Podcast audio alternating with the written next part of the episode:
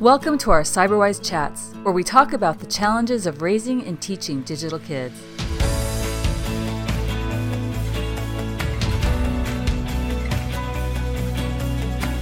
I'm Diana Graber, author of Raising Humans in a Digital World and founder of CyberWise and CyberCivics. Join every episode with Dr. Pamela Rutledge, who's the director of the Media Psychology Research Center. Our always lively conversations tackle topics like cyberbullying, screen time, TikTok, and everything in between. We've got some great guests and promise each chat will give you the tips, tricks, and confidence you need to help kids use technology safely and wisely. So, hi, you guys. How are you today? Welcome, everybody. Um, I'm Diana Graber, the author of Raising Humans in a Digital World, helping kids build a healthy relationship with technology, and founder of CyberWise and CyberCivics. Here today with Dr. Pamela Rutledge, who's the director of the Media Psychology Research Center, and Arius Collins, who's our community manager at CyberWise. Um, as always, um, Arius will be taking care of our chat box. We really encourage your comments and questions, and she's going to interrupt us when they come. so feel free to put them in there. So today's topic is a rather hot one. Is Instagram really destroying your child's self-esteem? Um, so you probably heard about the recent Facebook files. It's yielded a ton of headlines a couple of which I, I can say that I'm I contributed to before reading all of the research, which was a big mistake. Um, anyway, but eh, you know, as we all know and we saw during COVID, social media is great at connecting us to one another. But it can also unfortunately create unrealistic expectations of beauty, especially when young people see constant images of others edited to perfection. Um, as we'll talk about today, social comparison, which Pam will tell us about, it's entirely normal, but that doesn't mean it's always positive, especially when young people compare themselves with others in a way that can make them feel inadequate. All right, so before we dive into this hot topic, Pam, I, I want to talk a little bit about the Facebook files. This is Great referring idea. to Facebook's internal research. Um, while I do this, Arius is going to share a link from Fairplay that shows a really great summary of the research. So I don't know if you remember the whole thing here. I know Pam does, but the, the whistleblower came out and talked about this. And then about 10 days later, we saw the actual research from Facebook. And what took me aback is that um, their study on body image and social comparison, and stay with me here because this is important. Uh, it was an in person focus group of 15, 13 to 21 year olds who already identified as having low body image and self esteem.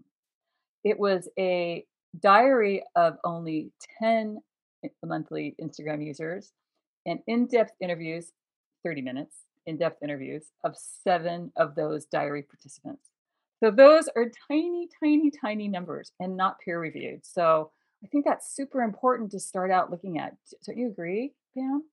Oh, absolutely. And that was I was thinking about knowing we were going to start with the Facebook files is that I should have been looking very stern, you know, as as we opened up because this is a super important topic and they got such headlines. So the big lesson from this is what you discovered, Diana, is that you have to have critical thinking when you see people talking about research because journalists like headlines and the headlines are often misleading.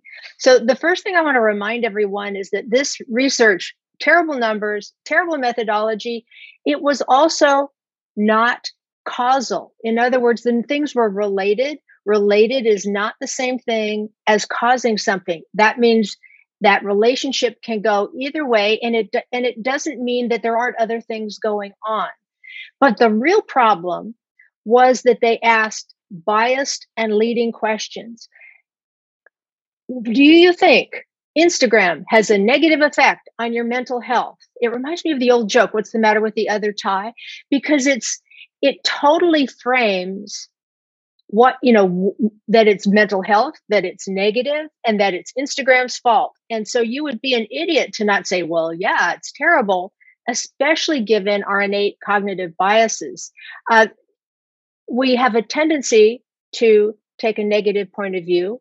Uh, we also have a very self-serving bias don't you love the name of that one that says that we have the tendency to give ourselves credit for success and blame all the failures outside, right? Which means that Instagram was totally set up. Now, I'm not saying you should put your pitchforks away when it comes to Instagram and Facebook, but I am saying that it's. I want to throw in there really quick, Pam, too. Like that's so important, but also just really underscore the fact that they chose kids who already self-reported as having these issues.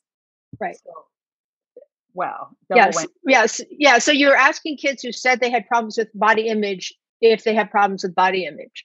So yeah, you're going to get a you know pretty high response rate on that.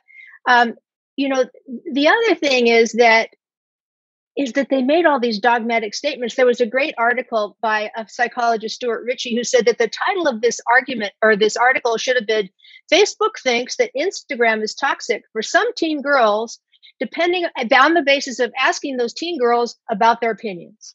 In other words, it was right. So not exactly a you know a catchy headline, right. but you know here we have we're coming out of a pandemic. Yeah. They've targeted girls who already have problems.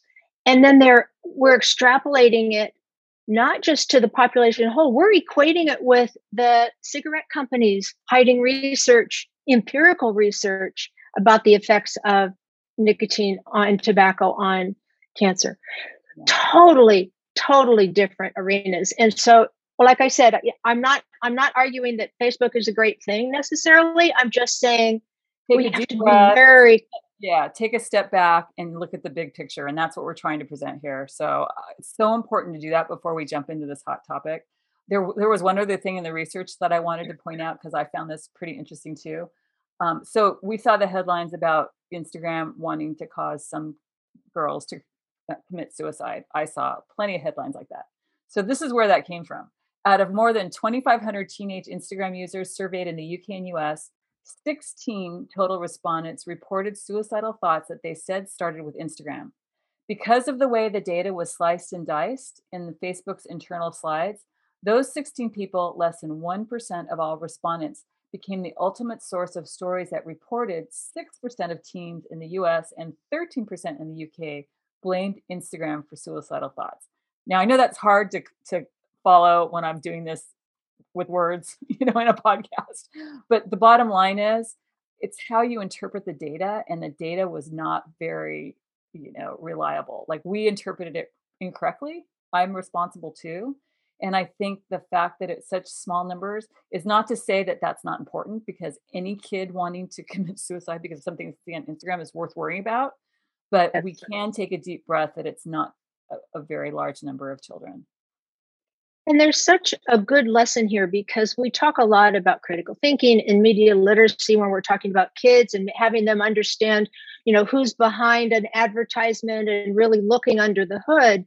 And this is a one of those cases where it looks like it's very serious, right? We tend to believe things with numbers. We tend to believe things if we imagine there's a guy with a lab coat that, you know, was is saying it but we really have to look at what's going on. So, you know, I just want to say that we are more than happy if you hear about a study when you have some questions like, well, I heard this study that, you know, Facebook causes this or that, you know, Snapchat causes that, send it our way so that we can look at it and help make sense out of it. Some of the studies are finding legitimate things, but for the most part, they're extrapolating very small numbers into very big effects. I, I, see that all the time, even in peer reviewed studies. If you take a close look, some of them have tiny, tiny numbers. And I mean, that to me, that doesn't seem like a very representative piece of research.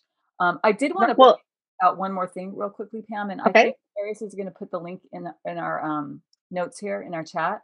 But there is a great study uh, from 2021 that's a little bit different from Facebook's internal findings. It's a nationally representative sample um, that used a recognized scale to measure depression.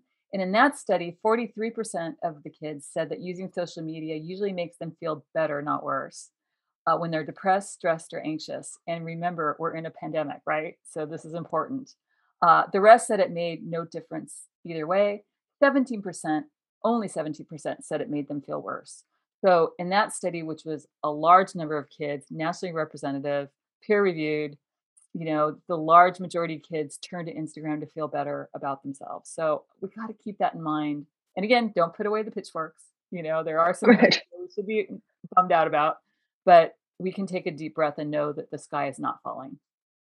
Right. Yeah, there's a lot of good stuff on on all kinds of social media. What we're focusing on today though is the stuff that cause harm to self-esteem. We're going to talk about what is self-esteem, and I think uh, Diana, you were going to talk about some of the uh, top line findings. And boy, talk about a self-inflicted wound that Facebook would even do research like this. Yeah, it's pretty crazy. So I just want to make sure um, you mentioned something about online therapy therapy.com. Oh yeah, well I I was I was mm-hmm. trying to understand, you know, where all this stuff was coming from and I you know, looking at the Facebook data and I came got an email in my inbox about confirming the Facebook study. And so I emailed them I said I'd like to see the methodology and the data.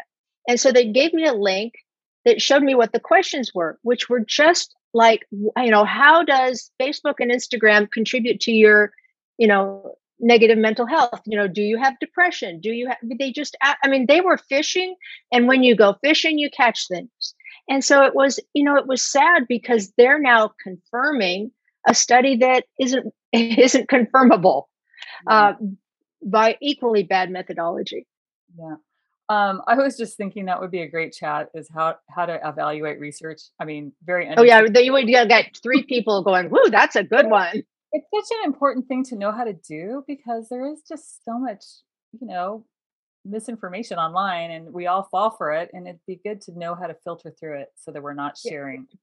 Absolutely. Well, my p- parting advice on research is there's a big difference between statistically significant and material, right? So something can be statistically significant and still not affect very many people.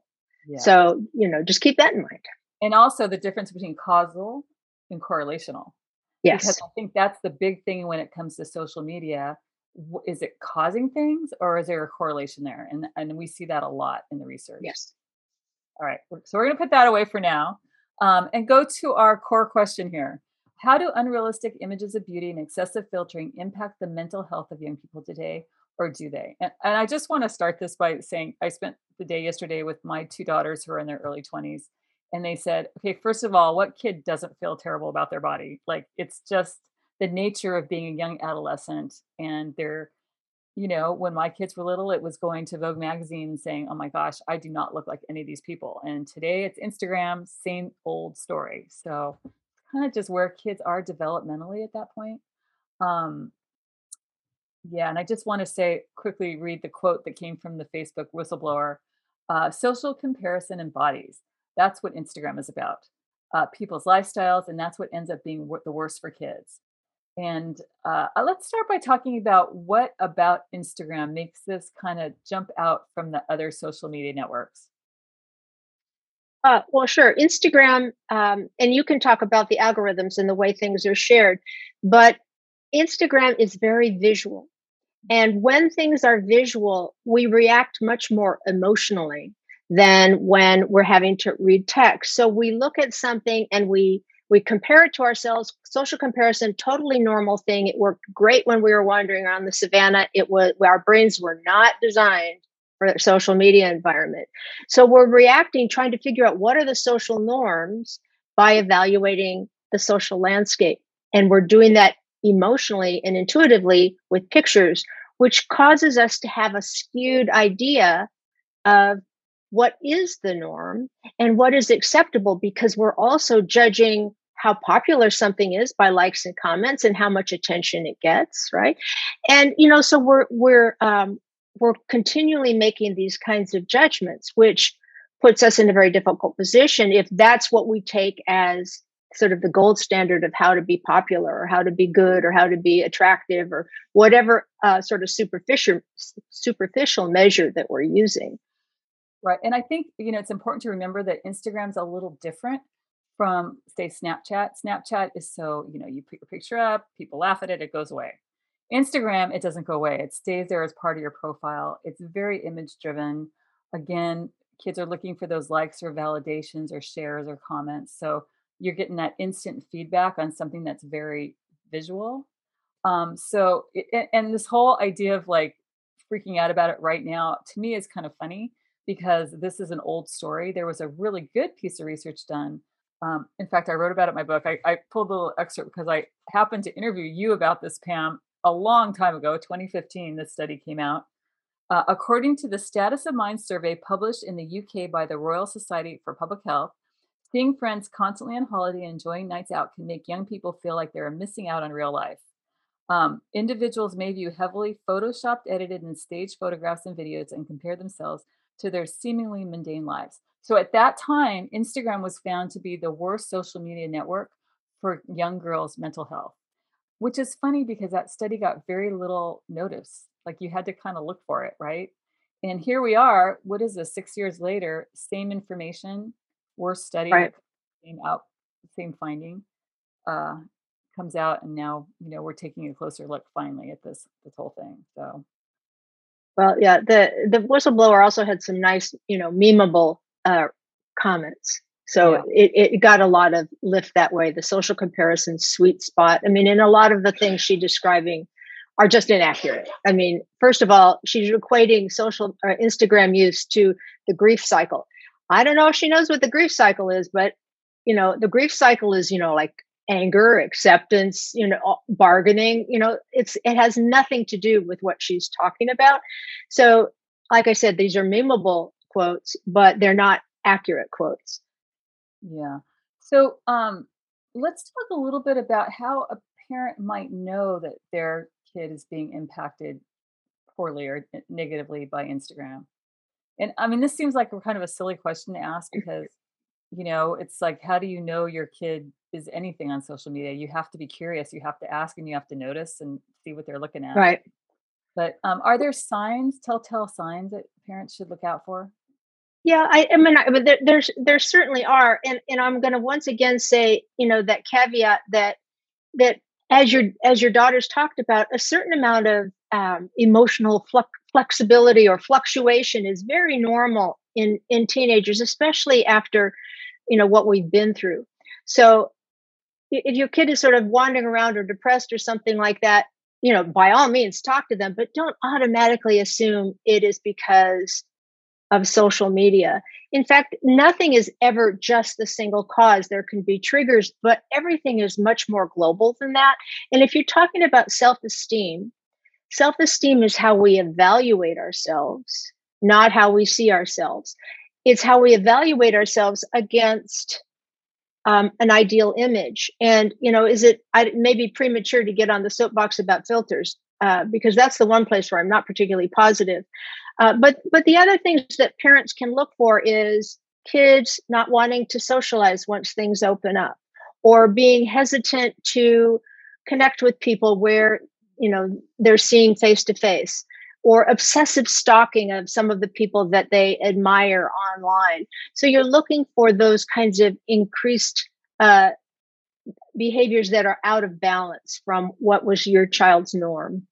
And I think, you know, you mentioned this earlier, and the algorithm on Instagram is so important to know about, not only as a parent, but to talk to your kids about it, because Instagram is going to feed you more of what it thinks you like or want to see. So here's what happens when a kid is feeling down. Maybe they'll, you know, they'll look up something regarding hashtag, you know, depression or body image or I'm too fat or whatever. And they're going to start getting that kind of information more and more on their feed. So, you know, no kid likes to be used by social media and they need to know how algorithms happen so that they can make sure that they make them unhappen because there's way to, ways to do that too. Knowledge is power. So it's really important to talk to your kids about that.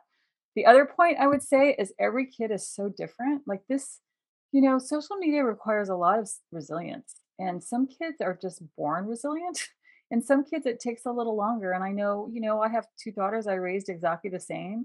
One was really impacted by images she saw in magazines or on Instagram.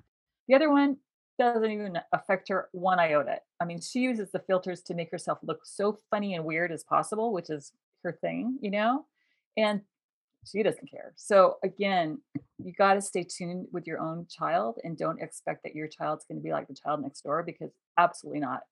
They're all different.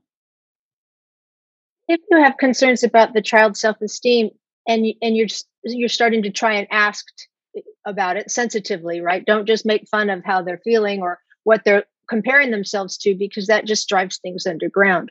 But try and be supportive because it turns out that social support is one of the biggest determinants of self-esteem. And ironically, people search out connection on social media which then can also, if they're worried about losing friends or not being popular, damage the self esteem. So, the best tool that parents have is to provide lots of social support offline so that the child feels valued and competent. Because how we think about our skills really offsets how people respond to us on the outside. Yeah, and I would say this is so much of the work we do through cyber civics because we have a place in the classroom where we talk about stereotypes in the media, representation in the media, the face tuning lesson we're going to give participants today, where kids can talk about what they see, how they feel when they put themselves out there, how everyone feels the same way, what do they do about it? And it really diffuses it and gives them a place to kind of work through it and understand how much is actually filtered and edited on social media, like nearly 90% of the things they see and it just helps them make sense of a super complicated world. So if you're not doing this at home, I hope that they're doing this in school because the kids really need to talk about social media. I love that you put in the notes, Pam, that our brains are not designed for social media. uh, maybe you can explain that because I think sometimes parents forget that. Um, it's tough. Yeah, yeah, our brains are really are really primitive and we really just respond to things that we like things that we see all the time and looking for a sense of connection. So social media we interpret that our little brains do as as real as real friends. And so you really do need that critical thinking element that diana was talking about to make kids aware so that they don't feel bad about the reaction. That's normal. We all have it. But that they're aware of it so that then they can step back from it you know and one of the things about about the uh, exercise that you're giving out diana that's that's so great and other exercises as well do it with your kids because you will find that you learn things about yourself and kids think it's hysterical when you're being vulnerable. So it's a great way to explore some of these things like facetune and uh, you know instagram tiktok where where you have concerns about the impact on your kids uh, and and they can learn from watching you make a fool of yourself. Yeah and i would say adults are not immune to feeling like this uh, share and compare despair or whatever it's called on social media. It looks like everyone's having their best life ever and often that's not the case. So you know it's a good reminder of the reality of what lives behind the screen. So definitely do it with your children. Um, yeah I, something oh, sorry too because I I love this the filters. Pam is not a, a fan of filters, so not a fan of filters. Um, yeah, and let me just make one comment about the highlight reels because that's become a big area of concern. Is highlight reels are just that they are highlights, right? When you watch highlights of your favorite show, those are the best parts. So the fact that we are somehow comparing ourselves to someone's best moments with our behind the scenes life absolutely makes no sense. So if your kids are really preoccupied with that, have them make their own highlights reel of the great things in their life and you know have them make a regular life reel so that you know to compare the difference between what they're thinking the world is experiencing and real life but let's talk filters mm-hmm. uh, you know, uh, I think Arius has has some examples. Facetune is probably the most commonly used filter, although there are lots of ways of filtering it or of editing int- images. Facetune yeah. does it just automatically. Anyone can use it, and of course, there are skills that you can develop, but you don't. It has a very low bar for entry. Yeah, and I, and I just want to say for parents who aren't familiar with Facetune, it's probably the most popular self-editing software available right now. Uh, during the pandemic, it grew by 20% and it has 1 million to 1.5 million retouched photos exported every single day. So what I talk to my students about a lot is nearly every image you see of a kid that looks great on Instagram is face tuned. And kids know it too. Like, oh, I I tuned myself. What you know, the vernacular that they use. So, Arius, do you have a second to show us some examples of how Facetune works? Absolutely. We got Arius working behind the scenes here. And again, remember in the chat box because she will stop and ask us. So it's not just girls that are face tuning, boys face right. tune here. It's super gentle, you know, in some cases, but you know, this kid is not as wonderful looking as he appears to be on Instagram. And then I think there's one more, and here's a girl that kind of over face tunes. She looks very different um, in her tuned picture to the right. So you know, kids can do this in a matter of seconds. I think that's great, Arius. Thank you. But kids Yeah. Do this in a matter of seconds. It's free, it's easy, and it's done all the time. And um, you know, uh, critical thinking, like kids, they'll see this and not maybe realize that everyone's doing this and think, gosh, everyone looks so much better than I do. And I would say this is probably more common with really young kids. So, I mean, if your child's using social media before 13, first of all, I don't think they should be, but if they are, you definitely need to have these conversations. Uh, and and the thing to think about, you know, we worry about social comparison, but we're talking about comparing ourselves to others, and and they're tuned or not tuned, or they're just won the genetic lottery, whatever makes them look fabulous, and we're feeling, you know, that we have a deficit of some kind. We can still step away from that, and through exercises that, like Diana's teaching, and you know, and work like that, you can recognize them, block things that bother you, take all of those steps. When we rely on editing ourselves, we are creating an idealized version of ourselves that does not exist in reality. And so we're now comparing ourselves with the ultimate unattainable goal. And when we leave social media and we look in the mirror, we're back to reality. So it really can heighten and undermine your sense of identity and your sense of self and your sense of self esteem because you've now just changed the the basis of comparison for your entire world. Mm-hmm. So it I you know I know people do it and you know if it's if you do it with intention and you're aware but I'll tell you it is a slippery slope because the cosmetic industry would not be so successful if we all weren't interested in a little face tuning. So just beware of what is altering reality and how that has long-term effects. Yeah, and that's a great point. What's paying for all this? Advertising. That's the Right. whole purpose that we have all these things is to sell whatever. And in this case, a lot of cosmetics, plastic surgery, all of that stuff. And I realized as you're talking, Pam, we're really talking about two things here that kids need to grapple with, and all of us need to grapple with is, you know, this the looking at other perfect images and comparing yourself to that is one. And the second thing is looking at someone having a great life and living this unattainable, you know, whatever, and not being able to live that same great life. So those are really two really tough things for kids to grapple with. And um, I was just remembering that we also do a lesson for the second problem there about what's behind the screen. And it's really fun. You could do this with your kids at home. But we have kids draw their avatars and the things they post, let's say on whatever social network they use on a piece on a piece of cardboard. This is what they show to the world. And on the back, they turn it over and say, okay, what are you hiding from social media? And I have the kids write three things. Um, and then we collect the cards and we read their words aloud. And it's striking to me how many kids write down they're hiding feeling not good enough, feeling not pretty enough, feeling not skinny enough. That's how kids are feeling. And it's pretty universal. But when you read those aloud to a room full of kids and they realize they're all kind of feeling the same way, it's like, okay, this is like, what are we going to do about this? This is normal. I'm not the only one. So that's another great activity. It might not be as useful in at home with one kid, but it works great in a classroom of kids. Right. Well, you know, one thing exercise that really does work at home is what they call the positivity ratio. Is you get in the habit. Now they recommend doing this before before bed, but you might want to say, "Let's let's do this as the first after school activity." What three good things happened today? So that you're really focusing on positives you know what you know if they say oh i just you know i lost my thing. Well was there something good that happened in all of that? So that you're really focusing on changing the way the brain thinks about the day. And what you're really after is to increase the number of positive things people think about relative to the negative. Now, one effective way of doing it is saying, okay, and what are you working on, or what is it that you want to change so that they don't think you're just being Pollyanna. But you're still got a three to one positive to negative ratio. That has been shown empirically to change self esteem, improve self esteem over time if you do it on a regular basis, because it really does rewire your brain and change the way you think. That's such a great activity, Pam. I, I I'm so happy that you shared that, and I'm going to try to remember to put that in the show notes in a couple days because I think that's a really simple thing.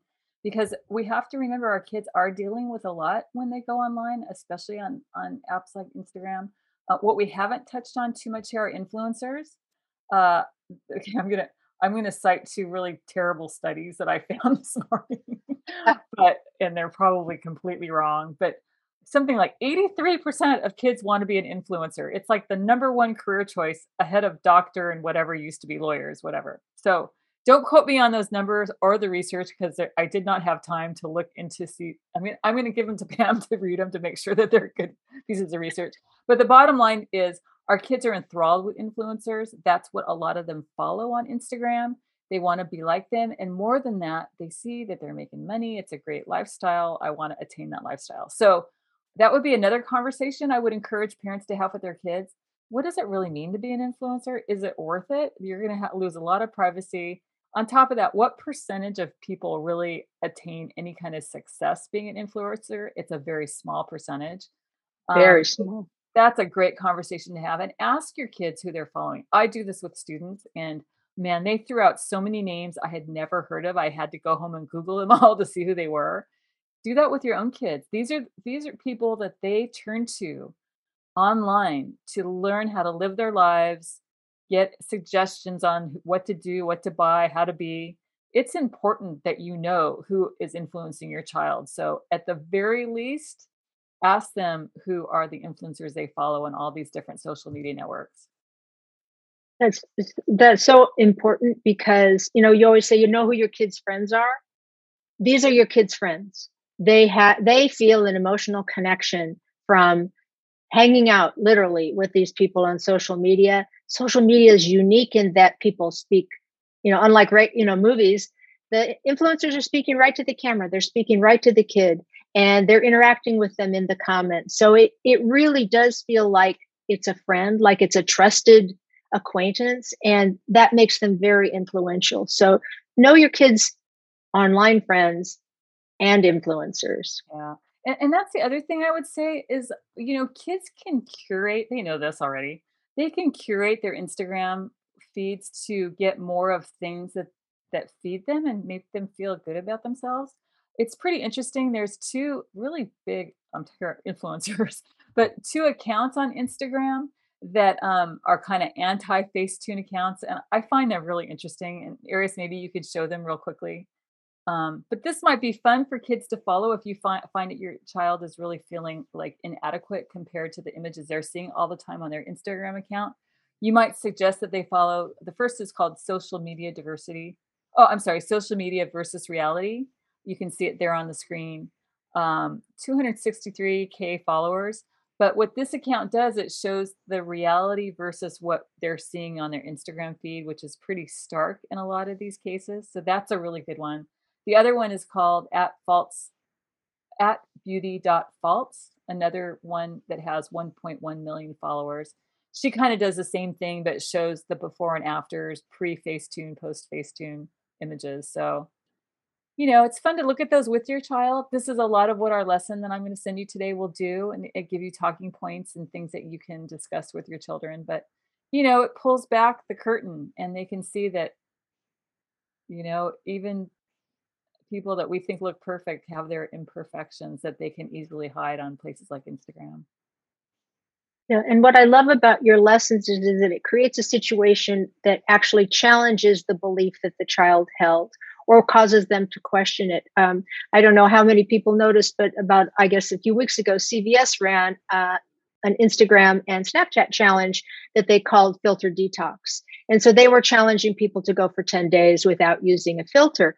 And I'm immensely curious, first of all, how many people took that up, but the thought process that go through if you were going to use the filter and you had to stop and think about should you do the challenge what is it like to not use the filter that's a great exercise to do with your kids and you know and do it with them or keep track of the social media, both of you, and compare so that you have some way of connecting your experience with theirs. So any of those things that that allow a kid to see this world from a different vantage, question what's going, the reality of it uh, is it can be very very helpful. Exactly. And Arius, I think we have a question. Saw a question pop up. Yeah. So there was just a concern about you know some of these influencers maybe exposing kids to glorifying negative imagery like drug yeah. use or self harm. Um, so if if you could speak to that, that would be great. You know, I'm glad someone brought that up because I I actually looked up some things that I was concerned about this morning on Instagram, uh, references to body image or anorexia or self harm or cutting and all that. Uh, one thing that Instagram has done, if you look up any of those related hashtags, you'll immediately get a pop up window that will try to direct you to a place where you can get help.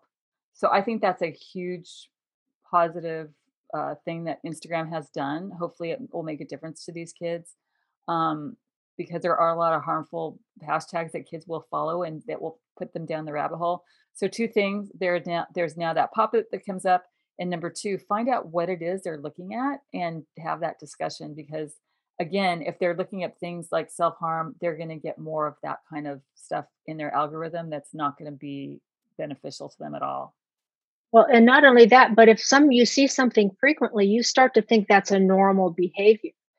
So if they're seeing a lot of depression or self harm or negative media, that's as detrimental as seeing a lot of positive media can be positive. So that's that conversation that has to be real is really important to have them understand that they're they're being fed, they're being manipulated, and no kid really likes to be manipulated. So often that's a nice turning point. Mm-hmm. And uh, and before we leave all of these questions, there was one that we missed that someone asked. Is it ever okay for your child to edit their own images? I think we agree on the answer to that one.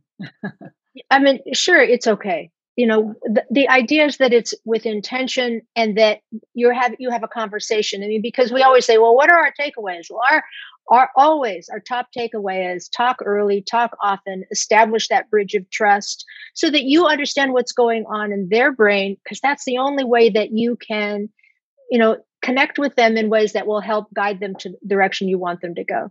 Yeah, and as I mentioned earlier, some kids like to edit themselves to look funny. And that's sort of what they do on Snapchat. Snapchat has great filters. You can make yourself look ridiculous and silly. And some people do that on Instagram as well. So again, it's very specific to child.